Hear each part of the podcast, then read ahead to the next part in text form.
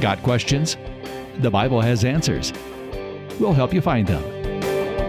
Welcome to the Got Questions Podcast with Shea Houdmann, President of Got Questions Ministries. Welcome to the Got Questions Podcast, your questions, biblical answers. On today's show, we're going to have an interview with the author of a book, the topic that a lot of people don't think enough about. So today's episode, we're going to be discussing what does it mean to be intimate with God. And our guest on today's show is Mo Isom Aiken, the author of Fully Known, an invitation to true intimacy with God. So, Mo, welcome to the show. Thanks. Thank you so much. It's a pleasure to be on, and thanks for digging into the book. It means a lot to me. So, so Mo, what does it mean to be intimate with God? It's a big question. It's a great question, and it's the it's the question that really I had to wrestle with that kind of birthed this book. I think it's the gospel ultimately. If we look in the garden, we see that Adam and Eve they communed with God and the word of God says and they were naked and unashamed. And so in perfection that communion was an intimacy where nothing was hidden, all was exposed and therefore there was a oneness, right? It's the same thing that marriage ultimately prophesies that two become one flesh. You know, ultimately, we make our covenant of marriage and we continue to grow into one flesh for two to become one. Well, the same is, you know, the marriage of the bridegroom to the bride, right? This is the gospel story that we are separated from God, that we forsook that position in the garden. Really, when sin deceived us, we um, man are, are held captive by sin, separated from him. But the work of Jesus was to come on a rescue mission to redeem us, to deem us back into right standing with God. And ultimately, that the life, our walk, would become just like a marriage, uh, a covenantal connection with Christ, where we become one flesh, where we can be naked and unashamed, again, in intimacy with God. Nothing hidden, all exposed, and ultimately uh, connected powerfully to hear his voice, to walk with him, to do his will. This is really what it means to be intimate with him, but this is like the hardest thing ever for us. it's the gospel in totality. We say relationship, not religion but most of our lives we don't really have healthy relationships we don't really want to be vulnerable we don't uh, really want to be seen or known uh, but the beautiful work of pressing in and exploring this at least for myself uh, revealed not only greater mm-hmm. connection and oneness with god but it helped heal and redeem relationships with my neighbor relationships with man and I think that's the greatest two commandments, right? To love the Lord our God with all, to love our neighbors as ourselves. And so what it means to be intimate with God, and it, it is it is the gospel story. It is the gospel invitation. And it's it's not easy, it's hard, but it's holy to press in and explore what he means by that. Excellent. I mean, what would you say was your motivation in titling the book Fully Known? Or what does it mean to be fully known? And how do we get there? Yeah, you know, I, I remember all of this sort of began for me. I, I was wrestling. I was doing a lot of good works, right? I was, um, I'd come to know Jesus. I was working for the kingdom, pouring myself out. But it was like one day my spirit just came up for air and couldn't help but cry out, I feel so far from you, God. Uh, how is it that I am I'm longing to do your will. I'm working you know, for the kingdom, yet I feel disconnected. I feel far. And it brought me to Matthew 7 21 through 23, where it says, Not all who say to me, Lord, Lord, will enter the kingdom of heaven, but only those who do the will of my Father. On that day, many will say to me, Do we not prophesy? Do we not perform miracles? Do we not cast demons? You know, and he says, To them I will say, Away from me, I never knew you.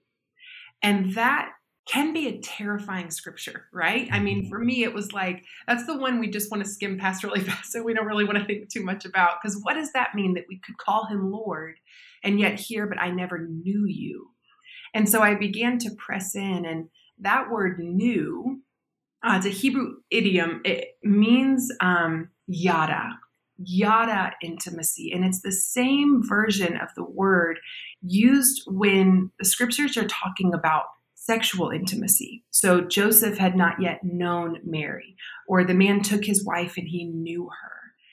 And so I sat there with this revelation, like putting these puzzle pieces together in my mind. And I'm like, Lord, what is that all about? I mean, we don't often connect, you know, sexuality, sex with Jesus, with the gospel, but really when we understand this intimacy, this deep, connective, transformational, like the most what we think of when we think of a husband and a wife in covenantal love, the deepest form of intimacy is the same he was using when he explained what he desires with us. And so I'm like, okay, I don't want to stand before you and hear, away from me, I never knew you. And I don't want to miss knowing anything about you. All that I can know in these days, all that I can discover, that you would grace me with the revelation of how could our walks ever become stagnant or stale or boring if we're really seeking to know God and allowing ourselves to be fully known? This mm-hmm. yada intimacy. And again i think of you know a husband and a wife and the covenant of their marriage there is such a vulnerability and a transparency. And if one is offering everything up and the other is closed off and you know rejecting it how how can true intimacy really be fostered right mm-hmm the beauty is that God is offering the fullness of Himself to us. It's it's usually us who we who need to take that invitation to not only draw near to Him, but allow Him to draw near to us and to allow Him to search our heart and know us. To see all that hidden sin, all that stuff we don't really want to deal with, all of the shame, all of the fear, all of these like layers we hide behind. Mm-hmm. Uh, he wants to to undress them for lack of a better word to peel these layers away and our invitation is to allow ourselves to be fully known with the great gain of continuing to know him his heart his character his word his spirit more and more so mm-hmm. I understand it when I see those parallels. It really confused me at first, but then when I understood yada, intimacy, by way of the communion with God day in and day out, it made perfect sense. It, it helped a lot click for me. Oh, for sure. There's some there's a lot of parallels in different aspects of the marriage relationship and other relationships that do illustrate our relationship with God. And obviously, they're not perfect parallels, and eventually the analogies break down because not everything is exactly the same. But there's so many pictures of how God created the relationships with other people to be that also illustrate our relationship with God. Mm-hmm. Exactly. Yeah. Exactly. So, um, what are some examples of how we trade being fully known with cheap substitutes? Yeah, um, great question. This was the these were like the hardest walls I came up against in this journey, and that when I received this invitation from him to true yada intimacy, to realize, oh, I, I have that covenant with Christ. I have the Spirit within me. I have this responsibility almost, this invitation, but also this, you know, responsibility of yielding myself into the fullness of healthy relationship. Well, why is that so hard for me to understand? Oh, because I have a number of different things in my life, in my past, in my experience, a number of different ways that I have experienced counterfeit intimacy or I have experienced unhealthy relationships.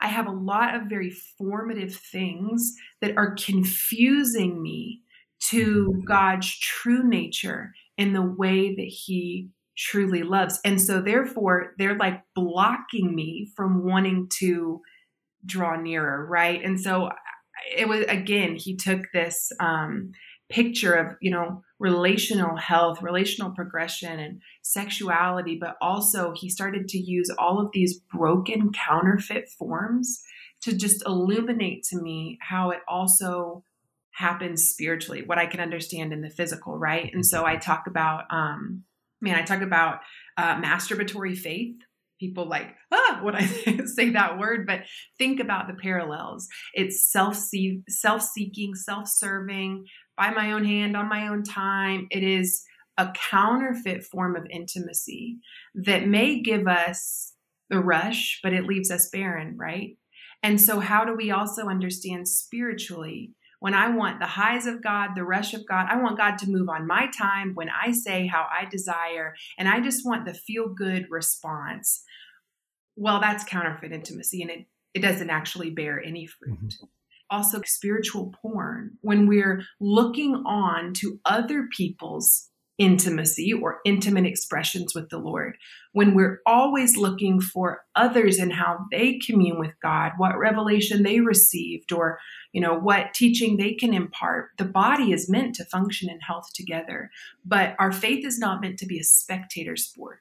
Mm-hmm. And so again, that's something that we can look upon and get the rush or the surge, right? But it bears no actual fruit. Same with porn, same with our spiritual condition in that way.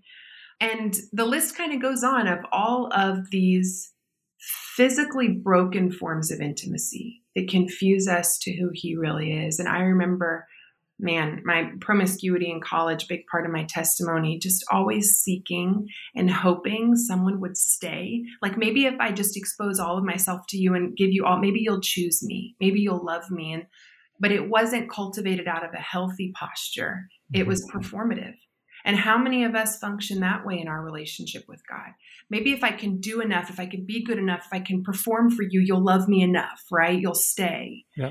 And this is broken intimacy. So I, I think I break down about six or seven ways that he illuminated these counterfeit forms of intimacy to me. And they're the same physical sexual struggles in the natural, you see attacking the body of Christ like crazy. I mean, every corner we turn, we're like under assault. They're attacking the world, really, but the body of Christ so sucked into these things and then become so ashamed.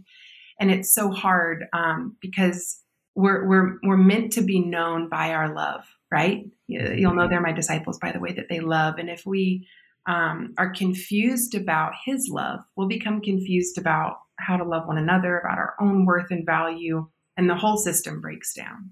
But if we can see, oh, I believe this about God because of what I've experienced, you know, relationally with another.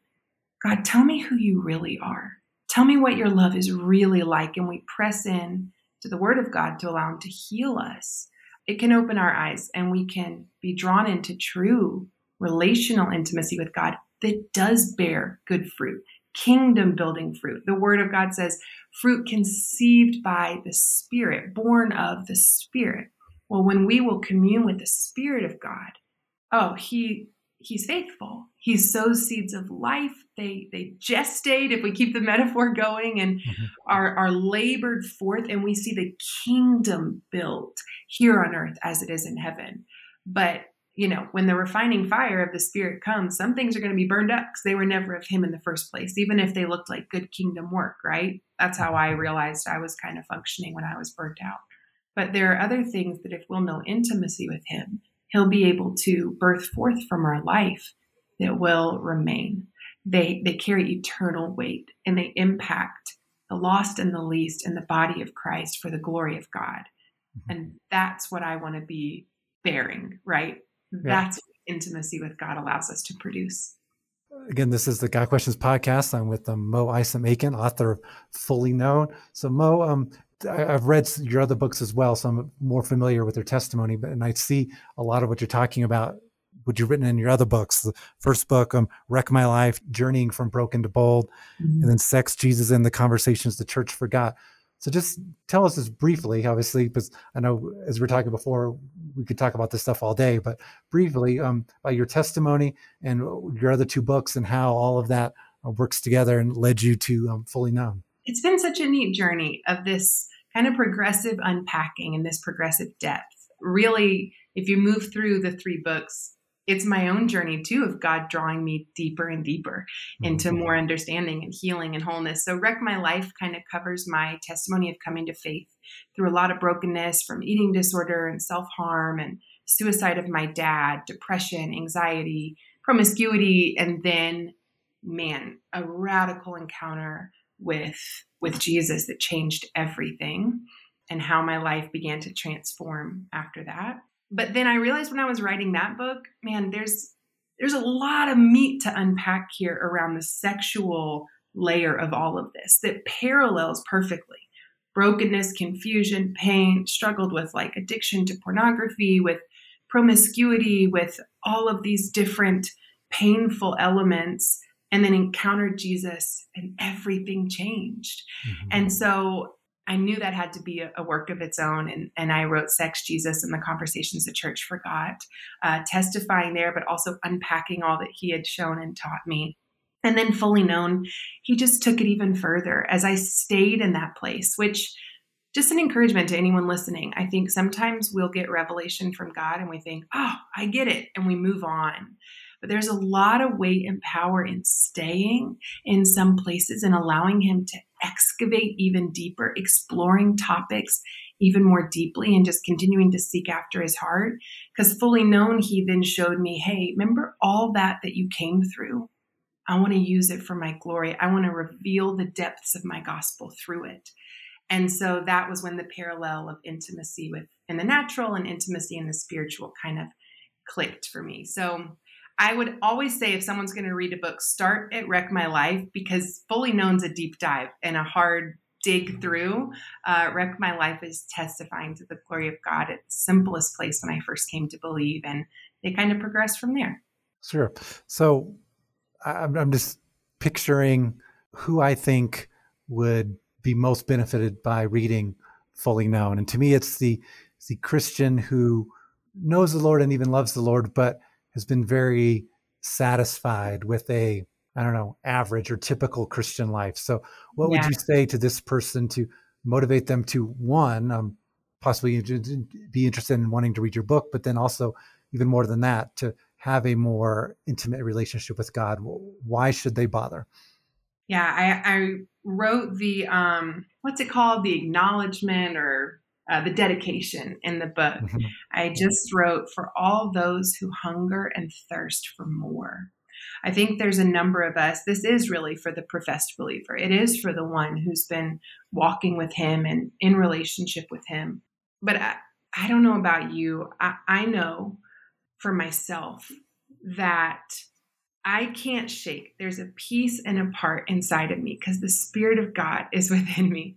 That when I get stagnant or comfortable or coasting, it may feel good to a degree, but there's always a piece of me that's still crying out for communion, for more, right? Of, of the one who we were made to know, who's vast in man miraculous wonder working understanding. We we should get to the end of our lives with our fire burning like a bonfire within us not like in the posture of well i've been a christian for 60 years and so what else is there to learn? Mm-hmm. Oh come on. There is always more of god. And so even if i'm feel like i understand it all i believe that true humility is what compels us to understand oh there's more. There's more. And so it was when i i really began to embrace the scripture humble yourself before the lord and he will lift you up. We are intended to move from glory to glory or the word of god also says from strength to strength right? That it is this continued revelation as we are made more and more like our maker. He will begin the good work uh, he will complete the good work that he began in us. And as long as we have the humility to continue to say yes, to engage in that process, the reward and the fruit, it's inexplicable.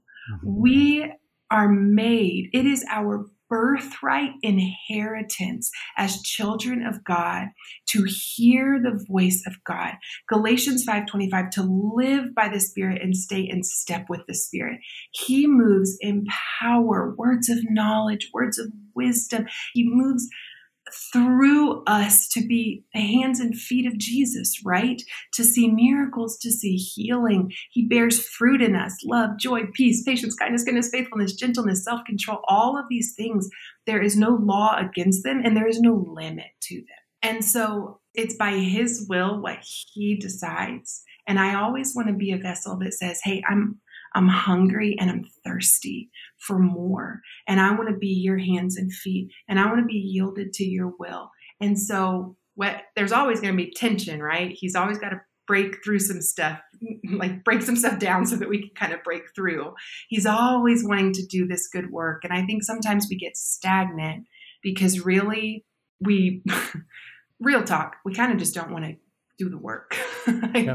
we the the more that we grow in intimacy with him, the more real and the more deep things truly become. And sometimes that can be challenging, but it's not without like in our flesh it's impossible, but by his spirit all things are possible. And so it's it's not without his grace leading us through, empowering us through.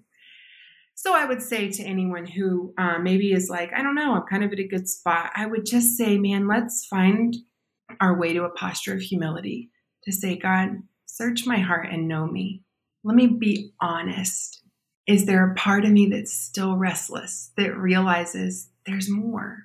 Lord, grace me. Give me your grace to continue to walk forward and to um, pray bold, radical prayers and to see how you move in response in ways that allows me to be even more effective for your kingdom. Because that's we're just sojourners right? I mean i don't want to be a stagnant sojourner. I want to be one who passes through and um, sees the power of god move. And that's the beauty of the invitation near to him as we become all the more in tune with his still small voice and all the more effective in being his hands and feet.